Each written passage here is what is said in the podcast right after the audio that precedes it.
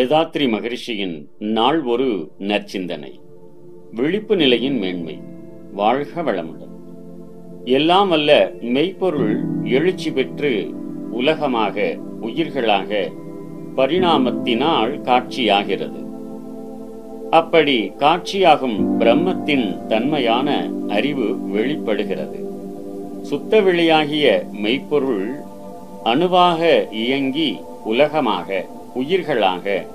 உயிரின் அலையான அறிவாக மாறும் வரை பிரம்மத்தின் வேறு தன்மை வெளிப்படுவதற்கு சந்தர்ப்பம் கிடையாது.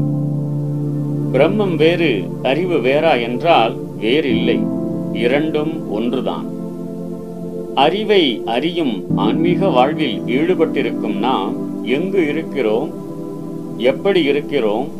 என்ன செய்து கொண்டிருக்கிறோம்? என்பதை உணர்ந்து எப்போதும் விழிப்பு நிலை கொண்டு பிறருக்கு துன்பம் தராத செயல்களையே எந்த கணமும் செய்து கொண்டிருக்க வேண்டும். இந்த விழிப்பு நிலைதான் மெய்ஞானம் ஆகும். இந்த விழிப்பு நிலை வந்துவிட்டதேயானால் நாம் பிறருடைய தவறுகளை குறையாக எண்ண மாட்டோம். அப்படி குறையாகவே இருந்தாலும் அதை சுட்டிக்காட்டாமல் அவர்களுடைய அறிவு இவ்வளவு அதற்கேற்ப அவர்கள் செயலாற்றி வருகிறார்கள். அதற்கு நாம் எந்த விதத்தில் உதவ முடியும் என்று பார்த்து முன்வருவோம்.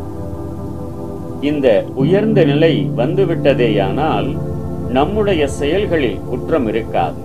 நம்முடைய குற்றத்தைக் கண்டு நம்மை திருத்திக் கொண்டால் எப்போதும் நன்மையே செய்யும் தகைமை வந்துவிடும். வாழ்க வளமுடன்.